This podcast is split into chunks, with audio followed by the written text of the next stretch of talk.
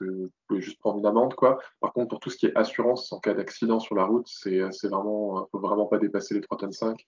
Donc pour le coup, nous, en tant que constructeur, on, est, on respecte vraiment ce, seuil-là. On ne va pas livrer de tiny qui sont, qui sont au-delà. En fait, chaque produit qu'on commande, euh, on le mesure, euh, on, le, on, connaît son poids euh, et on a carrément développé un logiciel de calcul pour voilà, estimer le poids complet de, la tiny qu'on pèse aussi à différents états. Bienvenue sur Electron Libre, le podcast de l'habitat alternatif. Depuis quelques années, l'habitat alternatif prend une ampleur folle. C'est un vrai mouvement social, très souvent éco-responsable, un nouveau mode de vie qui reconnecte l'homme à l'environnement. Ils vivent en tiny house, yurt, dôme, cabane, earthship ou encore van. Je suis Mathieu de Jésus, je suis passionné par ce mouvement et ensemble nous allons partir à la rencontre de ces personnes qui ont franchi le pas. L'objectif de ce podcast, centraliser l'information, le savoir, répondre aux questions de ceux qui se lancent, permettre de s'améliorer pour les personnes qui ont déjà ce mode de vie, de l'inspiration ou encore de la fédération. Donner une voix à ce mouvement.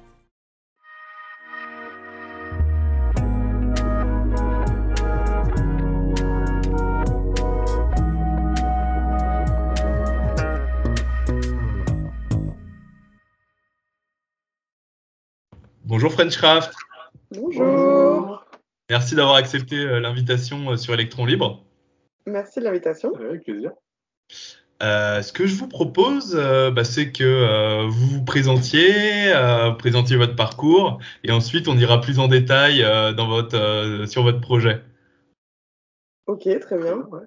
Donc, bah, on va faire un petit, un petit tour de table de, de nous trois. Donc, bah, moi, je m'appelle Joshua, j'ai 28 ans, je suis ingénieur. au départ, je viens de l'acoustique et de la vibration, mais j'ai fait quand même un peu d'études dans le bâtiment avant le bac. Et puis, voilà, j'ai changé de vie il y a six mois pour, pour les tiny house. Ouais, alors euh, Renaud, euh, j'ai croisé Josh euh, pendant mes études. donc moi, c'est purement BTP, du BEP jusqu'à l'école d'ingénieur.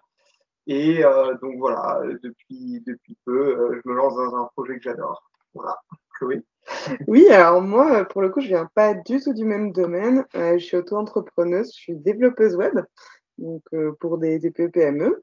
Et euh, je m'intéresse au domaine de la tiny house depuis, euh, on va dire, un peu plus de trois ans, je pense. J'en ai acheté une d'occasion à titre personnel avant qu'on monte l'entreprise. voilà, donc bah, j'ai une assez bonne connaissance du coup du domaine de la tiny house, du, du marché existant, des, des, demandes, des besoins et puis des, de la législation aussi. Donc toi, Chloé, toi, tu vis en tiny house euh? Pas encore parce que je suis en train de la retaper. Mais oui, euh, je disais c'est moi qui les ai entraînés là-dedans, mais euh, je pense qu'ils étaient euh, volontaires. Oui, ça va. Et Joshua, Renaud, vous vivez en tiny house? Non. non, non, non. Non, non, j'ai une copine qui refuse vraiment de, de quitter l'appartement. ok, ok.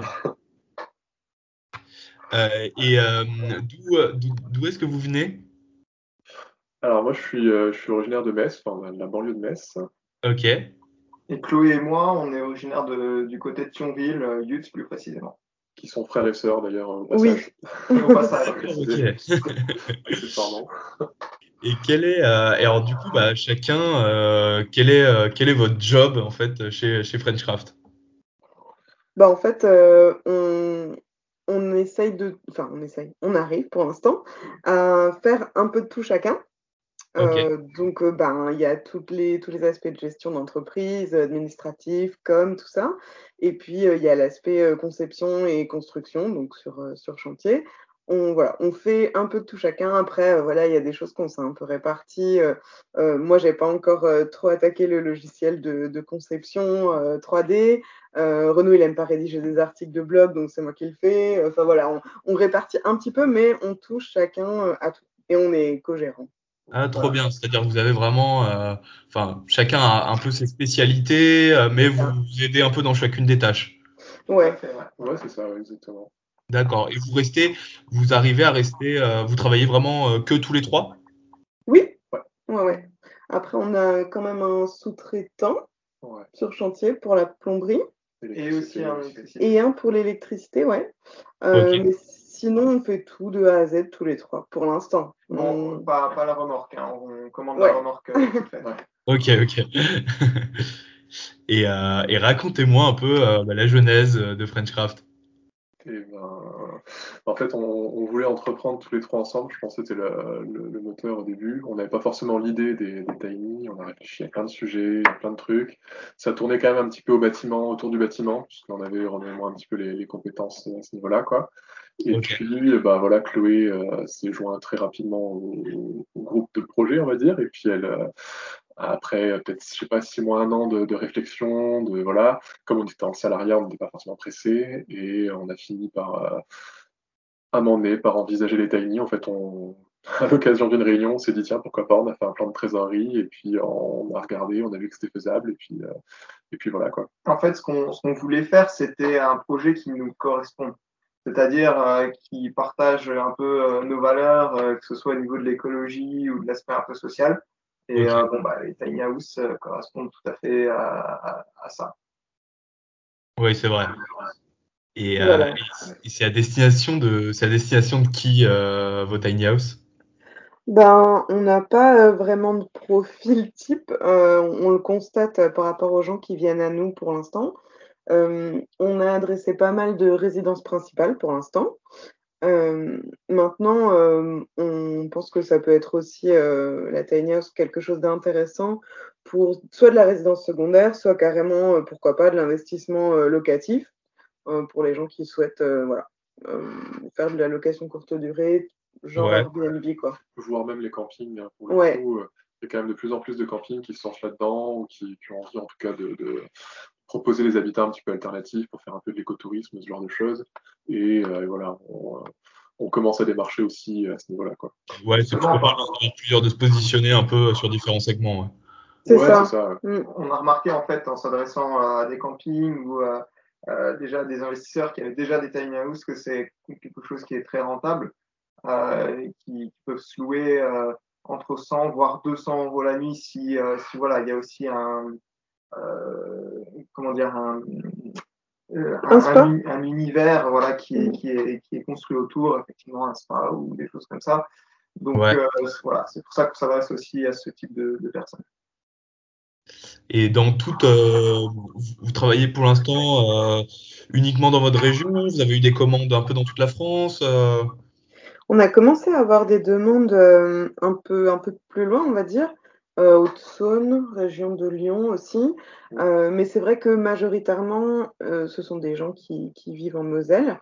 Et on a l'impression qu'ils apprécient quand même beaucoup cette proximité géographique qui leur permet de, pouvoir venir sur, voilà, sur le chantier, de pouvoir nous rencontrer en vrai. Donc, on a l'impression quand même que c'est un aspect qui est chouette pour eux et pour nous aussi. Hein.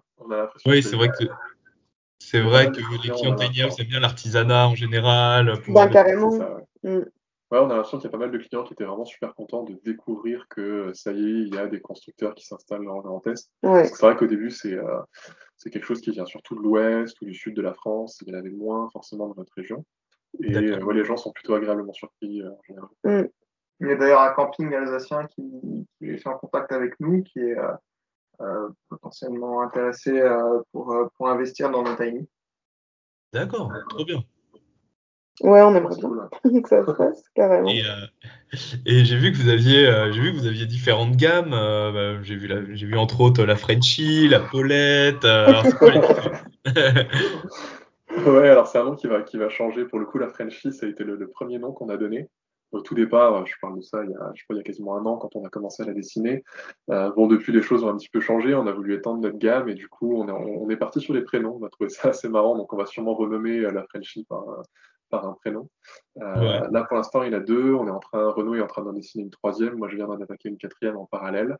En fait, l'idée, c'est d'avoir un peu une gamme avec euh, différents types de tiny. Euh, par exemple, des tiny qui font 7 mètres 80 de long, ou alors une toute petite, ou différentes architectures. Okay. Qui puisse un peu donner des, idées à nos clients, qui puissent un peu se rendre compte de ce que nous, on est capable de faire. Et, voilà quoi.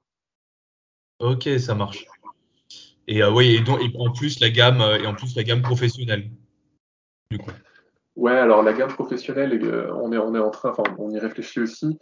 Pour le coup, euh, elle n'est pas très différente, on va dire, de la gamme particulière sur le modèle standard qui était la, qui était la Frenchie.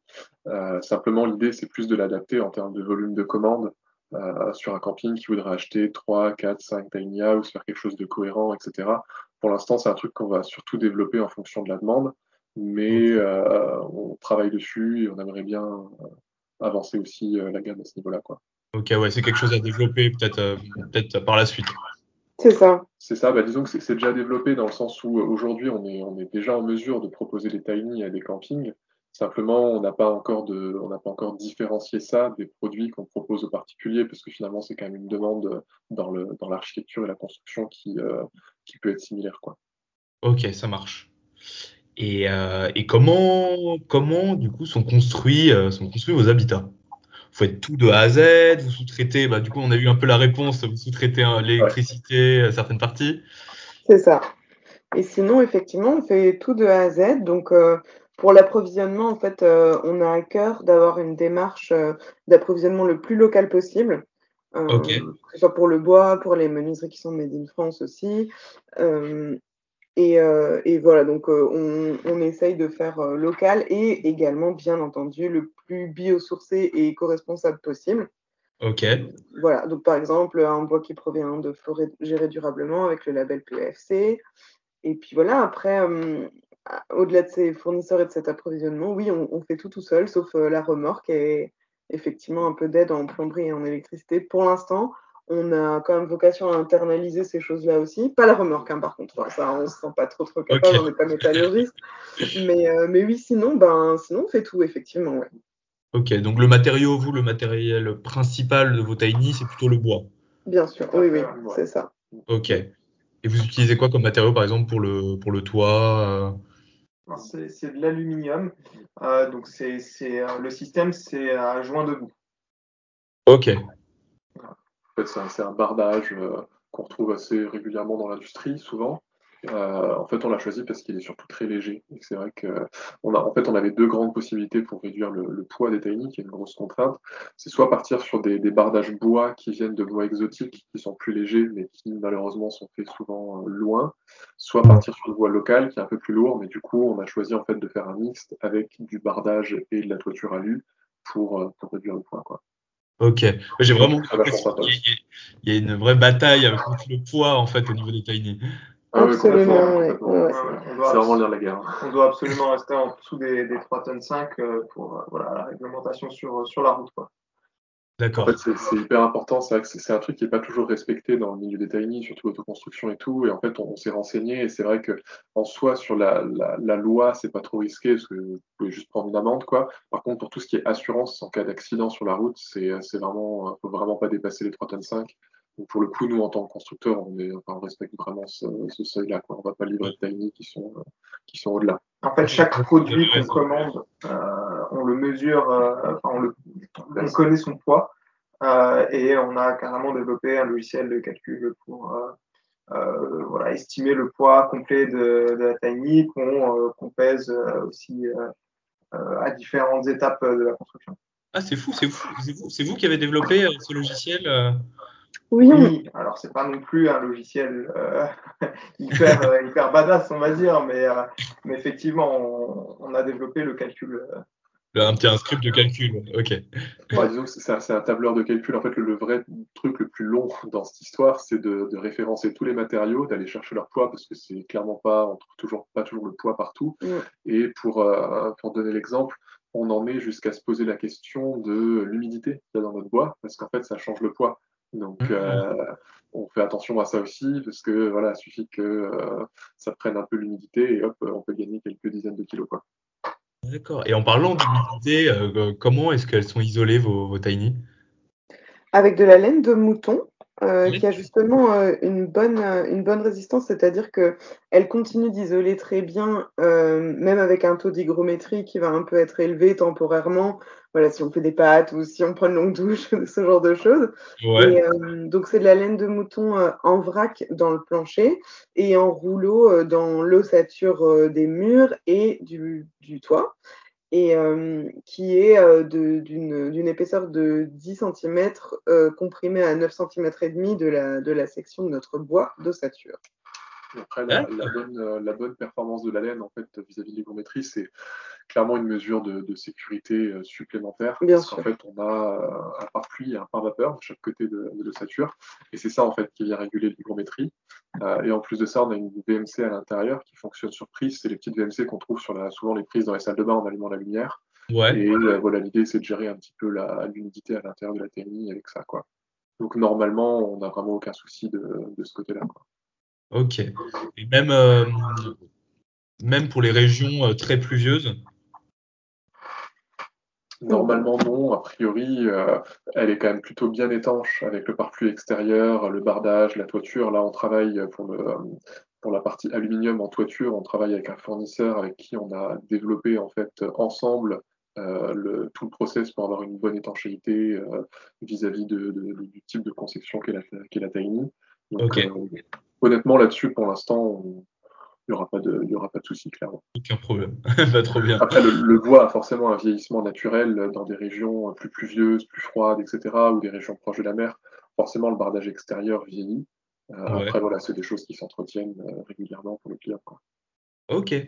Et du coup, justement, euh, comment, euh, comment l'entretenir, euh, sa, sa, tiny? Bah, pour, le, pour le bardage, je rebondis là-dessus, il n'y a pas d'entretien à faire régulier, c'est plutôt tous les 5-10 ans. En fait, naturellement, le bardage, il va griser. Donc nous, on a déjà opté pour un bardage assez foncé pour pas que ça fasse des grosses taches grises dessus. Euh, après, il y a soit vous le laissez comme ça, et c'est pas très grave, en fait, le bois va pas moisir, c'est-à-dire que c'est un bois qui, est classé. ouais, c'est esthétique. Maintenant, il y a la possibilité d'appliquer un traitement naturel à base de, de rhubarbe. Alors, je sais plus le nom exact. On l'a pas vraiment testé parce qu'on n'a pas de bois qui a, qui a, plus de 10 ans aujourd'hui. Ouais, euh, on a vu des gens en tout cas l'utiliser et ça redonne une couleur euh, quasiment, quasiment neuve au bois. Et après, le reste, honnêtement, c'est euh, l'usage classique d'une maison. C'est-à-dire que si vous partez l'hiver et que vous laissez la tiny sans chauffage, bah voilà, faut penser à vider les canalisations pour pas qu'elles pètent. Euh, l'hiver, on propose aussi euh, aux clients de fournir de la paille. On a, un ami agriculteur local qui peut nous, en fournir, qu'on met en dessous de la tiny pour euh, augmenter un petit peu la performance thermique du plancher et éviter que les, les canalisations gênent. Et après, bah voilà, c'est vraiment tout le reste. Euh, donc euh, aérer évidemment régulièrement, bien utiliser la VMC pour pas que pour pas qu'il y ait de moisie à l'intérieur, changer les joints, enfin ce genre de choses. Vraiment tout ce qui est coutume dans une maison traditionnelle. Quoi. Ouais, c'est vraiment hyper C'est le même entretien quand dans une maison, bien aérée. ok. C'est ça. Après, à la remorque, euh, nous, on conseille d'enlever les roues quand vous laissez la tiny au même endroit pendant plus de 2-3 ans, 3-4 ans, parce que elles vont se dégonfler, elles peuvent s'abîmer, et à un moment donné, vous risquez de devoir les changer le jour où vous la déplacez. Euh, on fait attention aussi à l'installation. donc, on propose une prestation d'installation en fait. Donc, on vient sur place. Alors, on n'est pas expert sur le terrain, on ne peut pas juger de la qualité du terrain. Ça faudrait faire appel à un bureau d'études, mais on peut déjà donner un avis. Et surtout, le jour de la livraison, on fait attention qu'elles soient bien posées sur les chandelles, voir s'il faut rajouter ou pas des, euh, chandelles supplémentaires. Voilà, on s'assure qu'elles soient, bien stables et qu'il n'y ait pas de, de, déformation en fait du, châssis qui pourrait engendrer des problèmes par la suite. Quoi. Ah ok, d'accord. Euh, et, en termes de temps de construction, combien, euh, combien de temps vous mettez euh, à faire une taille Actuellement, on est de 4 à 6 mois, sachant que voilà, il y a, en ce moment, il y a une pénurie de matériaux. donc, c'est surtout par rapport à ça qu'on n'est pas hyper précis dans, nos, dans, nos, dans notre planning. mais voilà, 4 à 6 mois, c'est ce qu'on peut proposer aux clients actuellement. On va revenir sur la pénurie de, la pénurie de matériaux après. Avec plaisir. Euh, et du coup, je voulais en profiter bah, pour rentrer du coup dans ces tiny. Euh, quelles, sont, euh, quelles sont les dimensions des tiny? Alors, on a des remorques qui, ont plusieurs tailles possibles. Ça part de 5,40 m jusqu'à 7,80 m de long. voilà. En fait, on reste forcément en dessous des, 20 mètres carrés pour éviter voilà, d'avoir un permis de construire euh, le nécessaire. Et, en hauteur, on va jusqu'à euh, un peu moins de 4 mètres de haut pour pouvoir euh, passer la porte du hangar. Sinon, c'est problématique. Et, et, du coup, dedans, alors comment on peut les, quand on achète, quand on achète une Tiny chez Frenchcraft, comment elles sont équipées? Comme vous voulez. C'est à la demande du client. Donc on part du, euh, du hors d'eau, hors d'air. Ça va être vraiment, euh, on construit l'ossature, on met le, le pare-pluie, le bardage, et puis après, euh, vous pouvez faire l'isolation, l'électricité vous-même et tout finir. Et à l'opposé de ça, on peut avoir le produit vraiment clé en main où on vous le livre avec les petites étagères, le lave-linge et puis le frigo, peut-être pas rempli, mais pas loin. Quoi. ouais, ok. Voilà, conseillez quand même un équipement, des équipements type. Ouais, c'est ça. Oui, en fait, c'est on, ça. on propose de, de, de l'électroménager, on prend pas de marge dessus, c'est plus une prestation de service qu'on propose, histoire que le, le client n'ait pas besoin d'aller louer une camionnette pour amener, euh, pour amener l'électroménager. Et on conseille du coup, surtout pour les demandes sur les, euh, des panneaux solaires ou des choses comme ça, on va conseiller des, euh, des produits qui sont euh, de, de catégorie A+, qui ont une bonne consommation, enfin une faible consommation plutôt. Et euh, voilà quoi. Oui, parce que du coup, vous les faites, euh, vous les faites totalement euh, autonomes, énergiquement, ou euh, Comme vous souhaitez. Comme vous souhaitez également. Si vous voulez être autonome, on peut, on peut les dimensionner avec des panneaux solaires et puis un système de récupération de pluie. Ou alors être tout simplement branché au réseau, que ce soit au niveau de l'électricité ou au niveau de l'eau. Ok, ouais, c'est vraiment du sur-mesure. C'est du sur mesure. C'est ça, c'est sur demande. Après, on, on a aussi, euh, on est conscient de notre devoir de conseil quand les gens euh, ont des projets de tiny house autonomes. C'est-à-dire que, hum, bon, on a déjà, pour commencer, par exemple, un, un outil de calcul pour dimensionner euh, l'installation de panneaux solaires nécessaires selon le, les besoins et le mode de vie euh, des gens et voilà, les appareils électriques qu'ils utilisent, etc. Euh, et puis, euh, on leur explique aussi que ben, le panneau solaire veut dire euh, rien sur résistance. Donc, euh, pas de sèche-cheveux, pas de bouilloire, euh, pas de plaque à induction, euh, voilà, toutes ces choses-là. Et, puis, et puis, on leur explique aussi comment ça se passe en termes de gestion des eaux. C'est pas. Voilà, c'est, on, on leur, on a à cœur, en fait, de les prévenir du fait que ben, c'est, c'est possible, l'autonomie, mais ça demande quand même quelques petits compromis, quoi. Faut, faut en être conscient avant de le faire, quoi. Ok, ouais, ça, ça, ça demande un changement de mode de vie en fait. Ouais, Absolument. en fait, c'est c'est un mode de vie qui est assez séduisant sur le papier. Et c'est vrai que beaucoup de gens nous font la demande euh, rapidement, en fait. Et euh, là, par exemple, tu vois, la, la semaine dernière, on a eu un, un client qui était qui arrivait en disant qu'il était vraiment parti pour l'autonome, quoi. Et finalement, il nous a acheté une tiny house qui est raccordée au réseau parce qu'en y réfléchissant, en lui expliquant comment ça fonctionne, les contraintes, etc., il est revenu sur une tiny qui est plus standard. Autre point que Chloé n'a pas, n'a pas, pas dit aussi, c'est que forcément, c'est un coût supplémentaire, l'autonomie, Ouais. euh, qui peut forcément gonfler la facture à la fin. Donc voilà, nous on le fait et on trouve ça super intéressant, super bien. Maintenant, on explique quand même aux clients le mode de vie et, euh, comme tu disais, les, les concessions qu'il faut faire derrière. quoi. on a, on a un devoir de conseil. Euh, par exemple, si, si on construit une tiny autonome, effectivement, on a des, des solutions euh, pour pallier à, à la consommation des, des fours ou des voilà, c'est- c'est-à-dire se faire marcher au maximum au gaz et Ok. euh, proposer évidemment de, par exemple une aération euh, comme la, VMC double flux pour euh, euh, éviter tout risque avec avec le gaz. Voilà, on, va jusqu'au bout en fait de la démarche pour euh, que les clients soient euh, en premier lieu en sécurité et puis totalement satisfaits de leur produit. Ok. Oui, parce qu'on m'avait, on m'avait dit aussi que, euh, par exemple, si on prend une tiny euh, en, secondaire, en habitat secondaire, euh, qu'elle soit autonome, euh, bon, c'est pas super qu'elle soit autonome. Bah, disons qu'en fait, il y a, par rapport à l'électricité, je vois pas trop d'inconvénients, si ce n'est d'avoir des panneaux solaires qui accumulent de l'énergie, qui du coup sert à rien. Mais, euh, mais après, pour la partie eau, effectivement, en fait, ça, ça fonctionne par récupération de l'eau de pluie. Donc, euh, déjà, il faut savoir que c'est quelque chose qui n'est pas forcément légal selon ce que, ce que vous en faites. Euh, pour autant, voilà, beaucoup de gens le font. Mais euh, le truc, c'est que si à un moment donné, euh, la tiny est laissée pendant quatre mois, entre guillemets, euh, seule, euh, et que la cuve est remplie d'eau, il faudra forcément la vidanger après parce qu'il y a des bactéries qui se créent, il y a ce genre de choses. Donc c'est vrai qu'un mode de vie autonome, c'est quand même pas mal d'être présent sur place pour le, pour le gérer au quotidien. Et puis, quand c'est en résidence secondaire, il faut vraiment voir l'utilité que ça, que ça en a derrière, c'est clair. Ok, ok, ouais, c'est, un engagement en fait. Enfin, Ouais. C'est ça, ouais. surtout pour la partie eau en fait. C'est vrai que la partie électricité, euh, bon les panneaux solaires, il y a quand même pas mal d'équipements comme disait Renaud qui peuvent fonctionner, euh, qui peuvent fonctionner au gaz. ouais. Euh, et puis si vraiment on change d'avis, on peut aller se raccorder peut-être plus facilement en tirant un câble. Par contre, c'est clair que pour la partie eau, euh, il faut forcément se raccorder au, au réseau et ça, c'est un coût sur le terrain. Donc il faut y réfléchir à l'avance et voilà tout ce que ça engendre. Quoi. Ok, ça marche. Et euh, où est-ce qu'on pose euh, une tiny euh, Frenchcraft nous, on conseille vraiment le terrain constructible Ouais. parce que les démarches sont facilitées ou en tout cas pas compliquées. Alors, comme le disait Renaud tout à l'heure, nous, on reste en deçà de 20 mètres carrés d'emprise au sol. ça permet d'éviter le permis de construire, donc c'est déjà, c'est déjà ça de, ça de prix.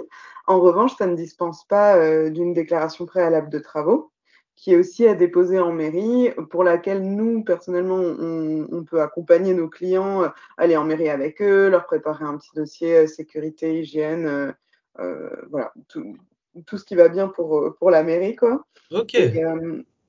voilà, mais après, il, il, existe un dispositif juridique qui permet aux municipalités, qui donc ont la compétence du PLU, euh, de classer un terrain non constructible, en général un terrain naturel ou agricole, en pastille, qui s'appelle aussi stécal.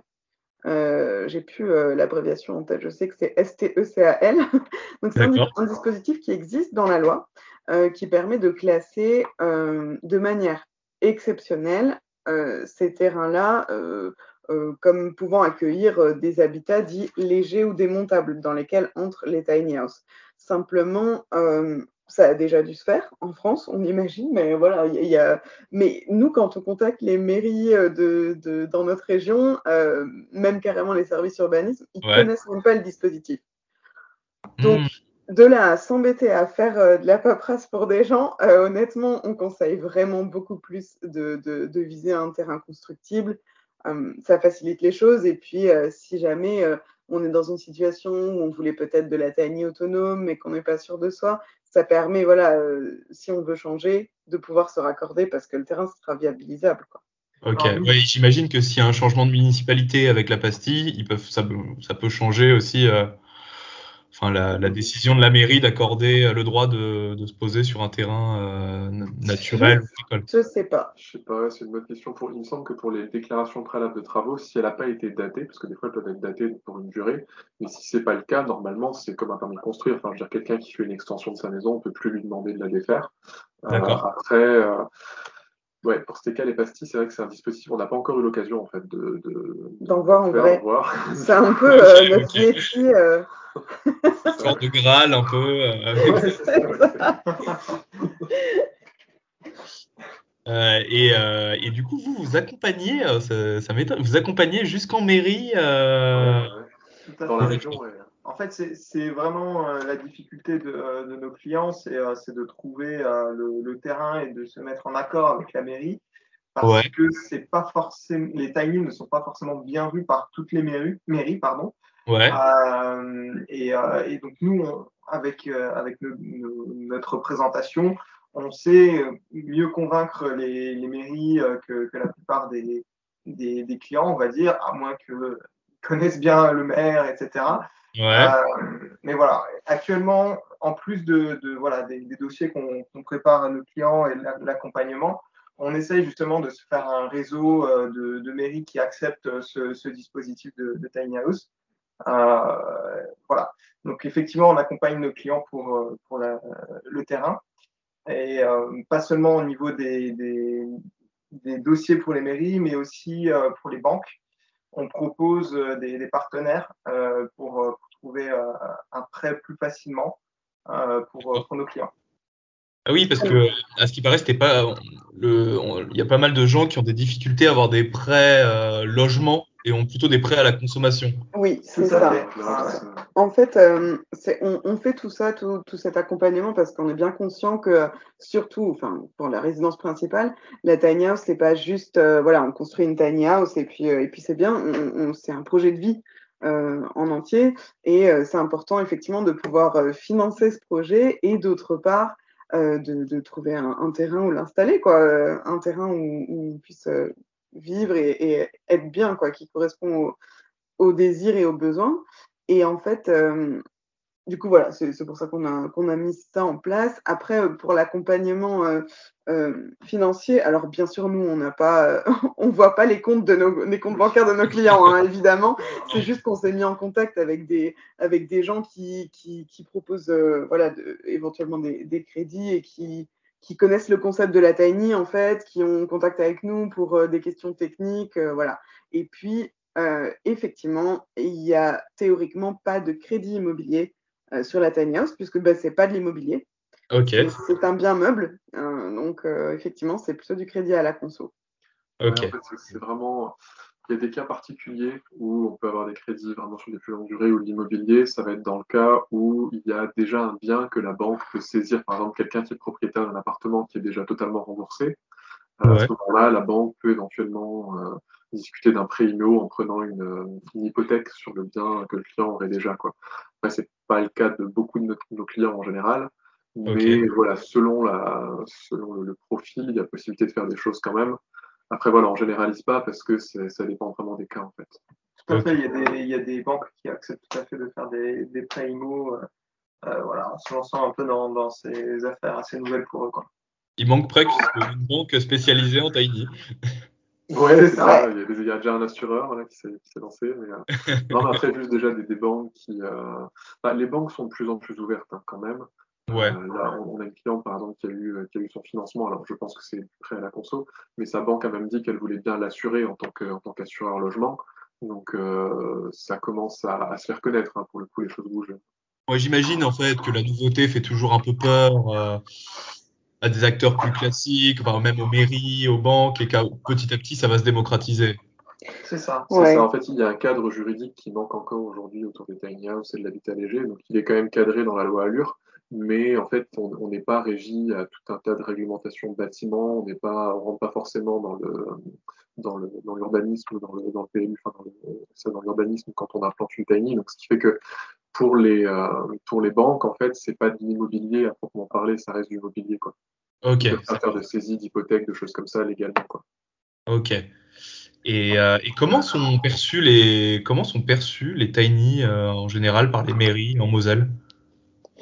Alors il y en a qui connaissent pas le concept. Il y en a il y en a enfin, il y en a une bonne partie qui connaissent pas le concept quand même, ouais, euh, qui vont avoir tendance quand on leur explique à assimiler ça soit à du mobilhome ou à de la caravane ou voilà des, des choses un peu différentes. Il y en a qui adorent. Euh, qui aiment euh, le fait qu'il y ait un faible impact euh, environnemental sur ce type d'habitat. Et puis, on n'en a pas encore rencontré frontalement, on n'a pas encore échangé, mais voilà, on, sait qu'il y a quand même des, des gens qui perçoivent la tiny house comme du nomadisme et qui sont assez réticents à l'installation de tiny sur leur, sur leur commune. Mais ceci dit, on n'en a pas encore rencontré. Donc, voilà. Ok. Euh, est-ce que vous gérez la, est-ce que vous gérez la livraison de, de vos tiny? Oui, on peut. Ah oui, tout à fait. Pour l'instant, on, sous-traite la partie euh, transport. Euh. C'est quelque chose d'assez particulier. Par contre, on, on, manage, on va dire, la, livraison dans le sens où bah, c'est le sous-traitant, donc c'est nous qui traitons avec lui, et puis on vient voir sur le terrain, on l'installe sur le terrain, donc on fait un accompagnement de A à Z, c'est-à-dire que c'est pas à partir du moment où elle sort du hangar, on la laisse à ce sous-traitant, on, est là avec, on fait le trajet avec, etc. Euh, voilà. Bon, après, si la personne veut habiter à 1000 km de chez nous, on ne va pas forcément la, stabiliser sur le terrain. ouais, j'imagine, j'imagine. Mais on donnera des conseils, bien évidemment. Et elles sont, facilement euh, transportables, vos, vos tiny? Ça dépend de la taille. Euh, elles sont toujours transportables. De toute façon, c'est vraiment le, concept de pouvoir les bouger. Euh, surtout quand elles sortent de, nos hangars, parce qu'il n'y a pas forcément d'affaires dedans. Donc, euh, il n'y a éventuellement que l'électroménager si, c'était le souhait du client, auquel cas on le transporte dans un camion à part. Donc, elles sont plutôt bien transportables. Après, le concept de tiny, une fois qu'il est installé sur terrain, c'est pas aussi déplaçable qu'une caravane pour le coup. on Quoique, on est en train quand même de réfléchir à une offre d'une toute petite tiny house de 5 m 40 qui serait plus, plus mobile. Mais euh, sinon, euh, c'est des, des habitats qu'on peut déplacer tous les 6 mois, un an, deux ans. Enfin voilà, ça, ça se déplace bien. En principe, en une après-midi, on, on, est prêt à, à bouger. Ok, trop bien. Et euh, quelle est la, la, tiny dont vous êtes le, plus fier? Oh, bah, La Frenchie actuellement. la Frenchie? Ouais, actuellement, oui. Euh, alors, bah, du coup, là, on rentre un peu sur un point plus, euh, plus euh, vision de l'avenir. Comment est-ce que vous percevez l'avenir de l'habitat léger? Bah, Ça se développe beaucoup, hein, clairement. En ce moment, il y a un gros mouvement autour de, l'habitat léger. Bon, après, ça, dépendra aussi de, de des décisions de, l'État, voir ce qu'ils qu vont en faire, soit empêcher le, développement, soit accompagner le développement de l'habitat léger. Mais en tout cas, ça a un énorme potentiel aujourd'hui, je pense. En fait, c'est tout un compromis à trouver parce qu'il y a un potentiel sur la partie. enfin, le fait que ce soit léger, c'est là qu'il y a un potentiel, c'est que c'est assez simple à implanter, à construire, il y a moins de règles. à l'inverse, l'État, pour, pour cadrer un peu les choses, va forcément vouloir à un moment donné qu'on suive un peu plus les réglementations, à tort ou à raison. Il y a des, des pour et des contre, on va dire. Euh, les contre, c'est que forcément, ça crée des, ça crée des contraintes euh, juridiques, euh, etc. Les pour, c'est que derrière, on, on, a plus de sécurité pour le client. Euh, je pense notamment à tout ce qui est réglementation, RT 2020 pour l'isolation, tout ce qui est résistance au feu, électrique, etc. On essaie de prendre les devants là-dessus chez Frenchcraft. On, au, nous, en fait, on vient du bâtiment, donc au maximum, on, essaie de se baser sur tout ce qui va être RT, euh, réglementation, etc. Euh, on a un électricien de métier euh, avec. En fait, nos, plans sont validés par un électricien comme un, comme un bâtiment, comme une maison classique qui doit être validé par un consuel, en fait. idem pour la plomberie. Alors là, il n'y a pas de système de consuel, mais c'est un plombier de métier qui a le, diplôme d'État. et, et, voilà, structurellement, etc., on a toute une partie bureau d'études où euh, on traite bien le contreventement, etc. Parce qu'on pense, enfin, pas pour vous, mais en tout cas, je pense que ça va être réglementé euh, d'ici les années à venir. C'est probable. Pas forcément aussi contraignant que le bâtiment classique, mais aujourd'hui, on, on, jouit en fait d'un baiser réglementaire, c'est-à-dire que les constructeurs tiny peuvent faire vraiment ce qu'ils veulent. Et euh, c'est plutôt important quand même d'essayer de faire attention à la réglementation de bâtiment. Quoi. Ouais, je comprends en fait qu'il y ait des normes qui permettent une sécurité euh, bah, aux, clients, des, euh, aux utilisateurs de Tiny et qu'en même temps soit, ça reste accessible vis-à-vis des lois et qu'on puisse encore implanter sa Tiny sur un terrain. Ouais, c'est ça. En fait, il faut des réglementations qui soient adaptées parce que, par exemple, pour l'isolation, par exemple, la RT 2020, elle va être hyper contraignante en, isolation thermique. Et nous, sur une tiny house, donc on n'est pas en RT 2020, on est en RT plutôt euh, proche de RT 2012, donc un peu moins bon. Mais pour, pour autant, euh, les retours en général sur les habitants de tiny house disent qu'ils ont super chaud l'hiver, en fait, parce que dès qu'on allume le poêle, en fait, en l'espace de 10 minutes, c'est un tout petit espace, ça chauffe vite. Donc en fait, il n'y a pas forcément besoin de respecter les réglementations drastiques euh, qu'il peut y avoir dans les maisons individuelles ou dans les bâtiments collectifs. Ok, en fait, en fait, qui est des normes en fait vraiment adaptées au tiny house au final. C'est ça en fait. c'est ça. Nous on pense que ce serait vraiment une bonne chose euh, parce qu'effectivement ça protège, euh, ça protège les habitants ou les, les, clients voilà qui, qui ont une tiny house, mais il faut que ce soit fait intelligemment et adapté, euh, adapté euh, à, à, à, cet habitat-là quoi, et pas calqué sur euh, de la maison plus traditionnelle de 150 mètres carrés qui va avoir des normes tout à fait différentes et c'est normal. Ouais, c'est sûr. Mm. Euh, comment est-ce que, euh, bah, on en parlait tout à l'heure, vous me disiez que niveau, euh, en ce moment, l'attente était plutôt longue parce qu'il y a des pénuries sur les matériaux. comment est-ce que vous êtes impacté par cette pénurie? Ben, disons que quand on a commencé à passer nos commandes, cette pénurie avait déjà commencé. donc, on n'a pas vu vraiment une évolution flagrante. ceci dit, ben, nous, on a essayé de se tourner vers des fournisseurs plutôt euh, modestes. Voilà, on va pas chez des grands, grands fournisseurs de bois, par exemple. Et du coup, euh, euh, on, pour l'instant, on a, on a été servi, entre guillemets, donc il n'y a pas eu de souci. Ouais et on espère que ça va continuer comme ça. Mais euh, les, fenêtres, on a eu euh, 4 mois et demi de délai sur les fenêtres. Après, on, a aussi le fait qu'on euh, s'est lancé un peu avant l'été, donc forcément en août, euh, le bâtiment c'est un peu, c'est un peu. Bah, c'est les vacances. Hein. C'est les vacances, c'est ça. Alors que nous, quand on vient de créer une boîte, les vacances. oui, oui mais ouais, non, dans l'ensemble, ça va. On a fait le stock de bois quand même un petit peu. Ouais pouvoir euh, construire la prochaine euh, sans avoir besoin de, de, de, recommander. de recommander. Euh, à voir comment les choses vont évoluer dans le temps. c'est sûr que le, le, prix augmente, donc on essaie de pas trop répercuter ça sur, sur nos clients, mais voilà, c'est pour l'instant, ça va, honnêtement. On, s'attendait à pire. Franchement, on s'attendait à pire. En fait, c'était plutôt des pénuries de saisonnalité plutôt que des pénuries vraiment structurelles. Bah, c'est difficile à dire, c'est quand même un problème un peu géopolitique qui est derrière, euh, donc c'est un peu, c'est un peu difficile, mais euh, à voir, euh, disons qu'on est, on est très attentif à ce sujet, on essaie de, de regarder, de, voilà. Maintenant, ouais. maintenant, voilà, on avance aussi un peu à tâtons comme tout le monde, quoi, au jour le jour, ouais, on essaie de passer nos commandes, et puis, on, voilà. fait, on, fait, en sorte aussi d'avoir plusieurs fournisseurs euh, possibles, en fait, dans notre liste pour, voilà, pour, pour assurer les, les, commandes par la suite. Quoi. Ok, vous, avez, vous avez raison. Merci. Mais bon, on est confiant quand même. Et euh, vous, avez des, vous avez pensé à des alternatives euh, si jamais euh, il y avait certains matériaux qui commençaient à manquer? Il peut y en avoir, par exemple pour l'isolation, voilà, on a des alternatives. après, nous, ce qu'on essaye de faire, c'est c'est de construire un bâtiment écologique. Donc, ça réduit déjà pas mal les, matériaux en soi et les, plus, les plus locaux possibles. Donc, il y a encore effectivement un, choix de, matériaux, mais pas, pas énormissime, quoi, on va dire. Ok. Et euh, comment est-ce que vous voyez l'avenir de, de Frenchcraft? Beau. Radieux. non, on le voit, on le voit plutôt, euh, on essaie de le voir à, le plus long terme possible, je dirais. C'est ça, oui. Euh, là, l'idée déjà, c'est d'avoir de stabiliser l'activité euh, construction de tiny house, euh, d'avoir euh, vraiment la, la, la, belle petite PME avec, avec des salariés qui roulent, qui fonctionnent bien.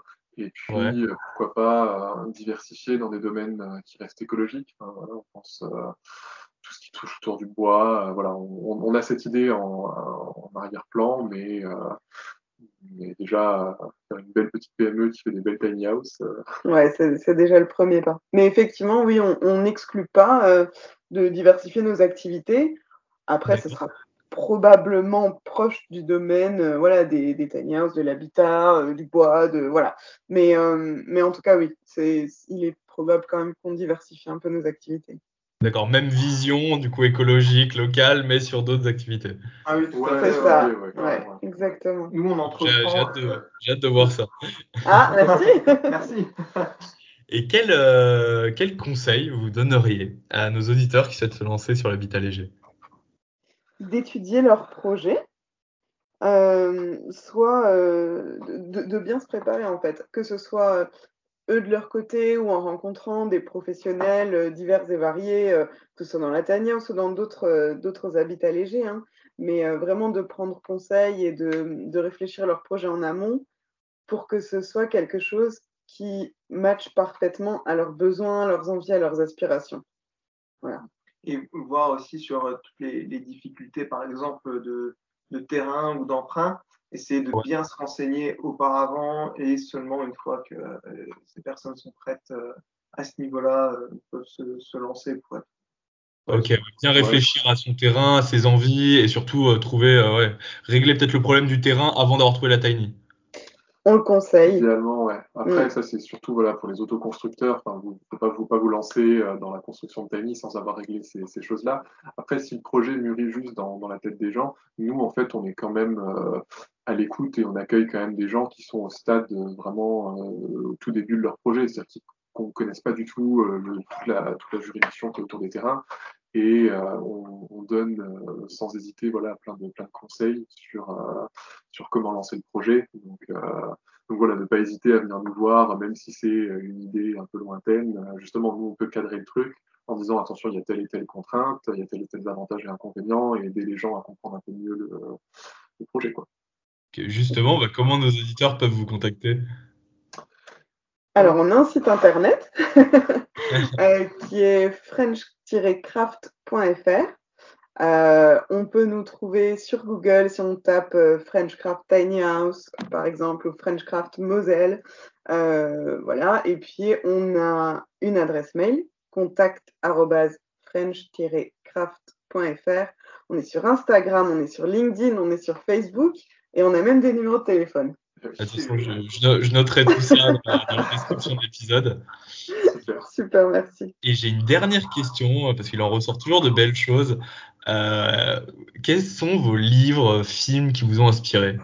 Qui vous inspirent? Oh Ah, c'est. Ah ouais, j'ai pas réfléchi à ça, j'avais pas vu. Hmm, effectivement. Voilà, il y en a un qui me vient euh, assez naturellement, c'est Inside Lewin Davis, euh, avec un style de vie un peu nomade et, et, qui est inspirant. En plus, ça parle de musique, donc je l'adore aussi. ah, bah, je, je valide également.